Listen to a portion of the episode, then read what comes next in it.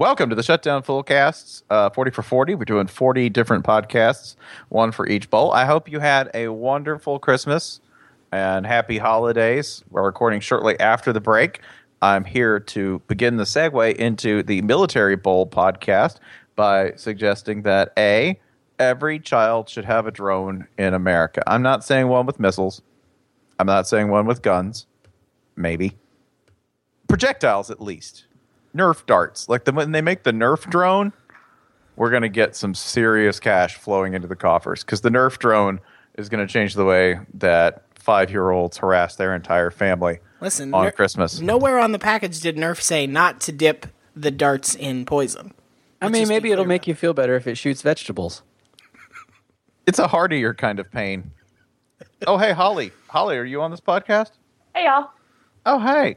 So yeah, my kids got a drone, and it was hilarious because you should watch. You should watch five year old brains try to operate a drone. Question: Was the drone flown directly into the nervous dog that isn't very good with kids? Yes, at high speed, twice. Twice. Was that the five year old or the three year old that did that? Mm, nope, that was a five year old. Pretty sure the three year old would just bring it in for a smooth landing. Five year old, he's uh, he's gonna hit the dog with it. Your three year old does have sort of the world weary look of uh, somebody who's been piloting things for 20 years already. Yeah, in the Hitchhiker's Guide to the Galaxy of Your Family, he's got a kind of a bowl of petunias cast to him. he he does If it's got rotors, I've flown it, man. everywhere from Dad Trang, Hump heroin for the woman dong. And I'm getting your kid a fuck Taipei. communism onesie. Yeah.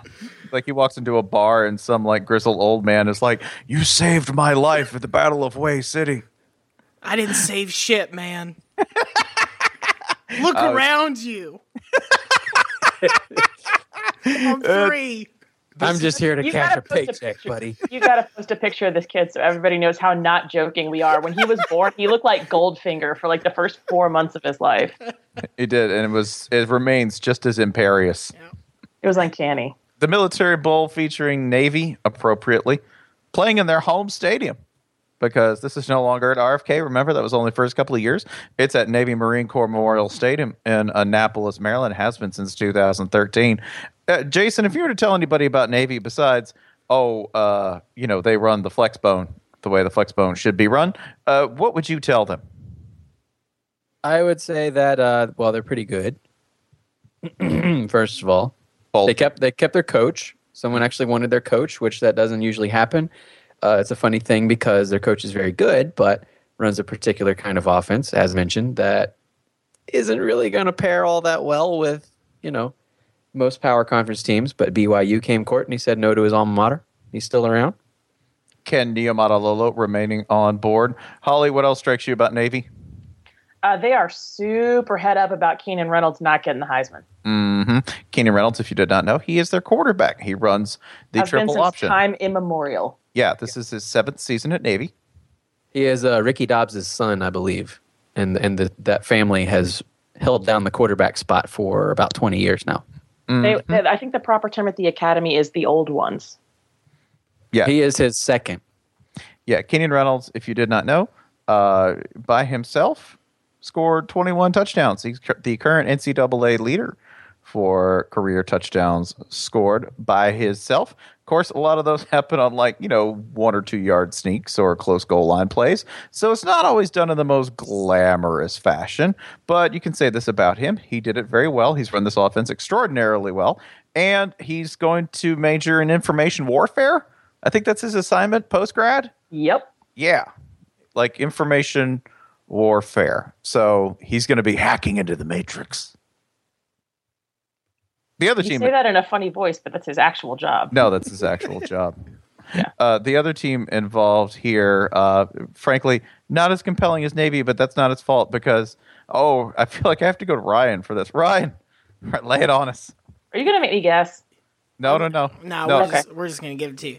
It's cool. Pitt. What's Oh, up, gross. Pitt? Gross. Bored now. Really? Do you want to talk about the coaching extension? They already gave Pat Narduzzi. Yeah, all right. The deuce is loose. The du- I mean, So so Pitt, what what did Pitt go this season? A solid Mm, eight and four ish. okay, and and that was enough for some reason to give uh, Pat Narduzzi a two year deal. His contract now with Pitt runs through 2021.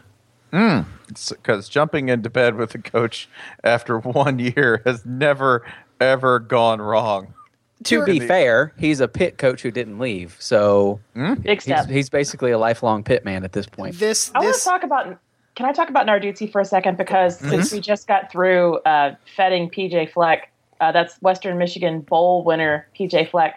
I feel like Narduzzi is kind of an underrated sub Fleck in the category of real life crazy person that you really might like if you actually talk to. He's got that. He's got that manic light behind his eyes that suggests that every one of his synapses is a Mission Impossible fuse. And I, I'm really, I'm, I'm excited to see him stay at Pitt, and I hope, genuinely hope, weirdly, that he has success because you put a camera on this dude, and it's like his eyes pop out of the screen like he's running Stimpy.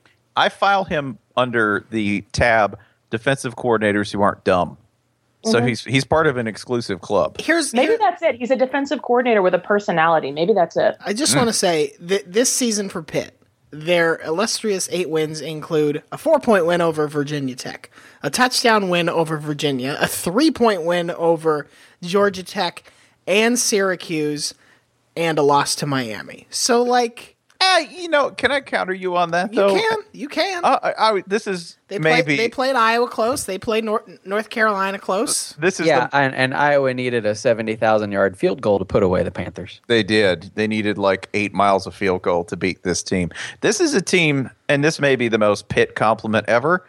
They have some real qual- like the Miami loss is their worst loss. The other three, those are damn quality losses. That's fine. Eh, And if, if you know, yeah, Pitt won a bunch of close games, but go back over the last decade or so, Pitt, Pitt was Pitt was deserving Pitt some was close due. wins. Pitt was due. That's Pitt fine. was due. I'm just saying if there's if there's a regression where they they don't win that many close games, don't get mad and don't What? don't don't feel sad.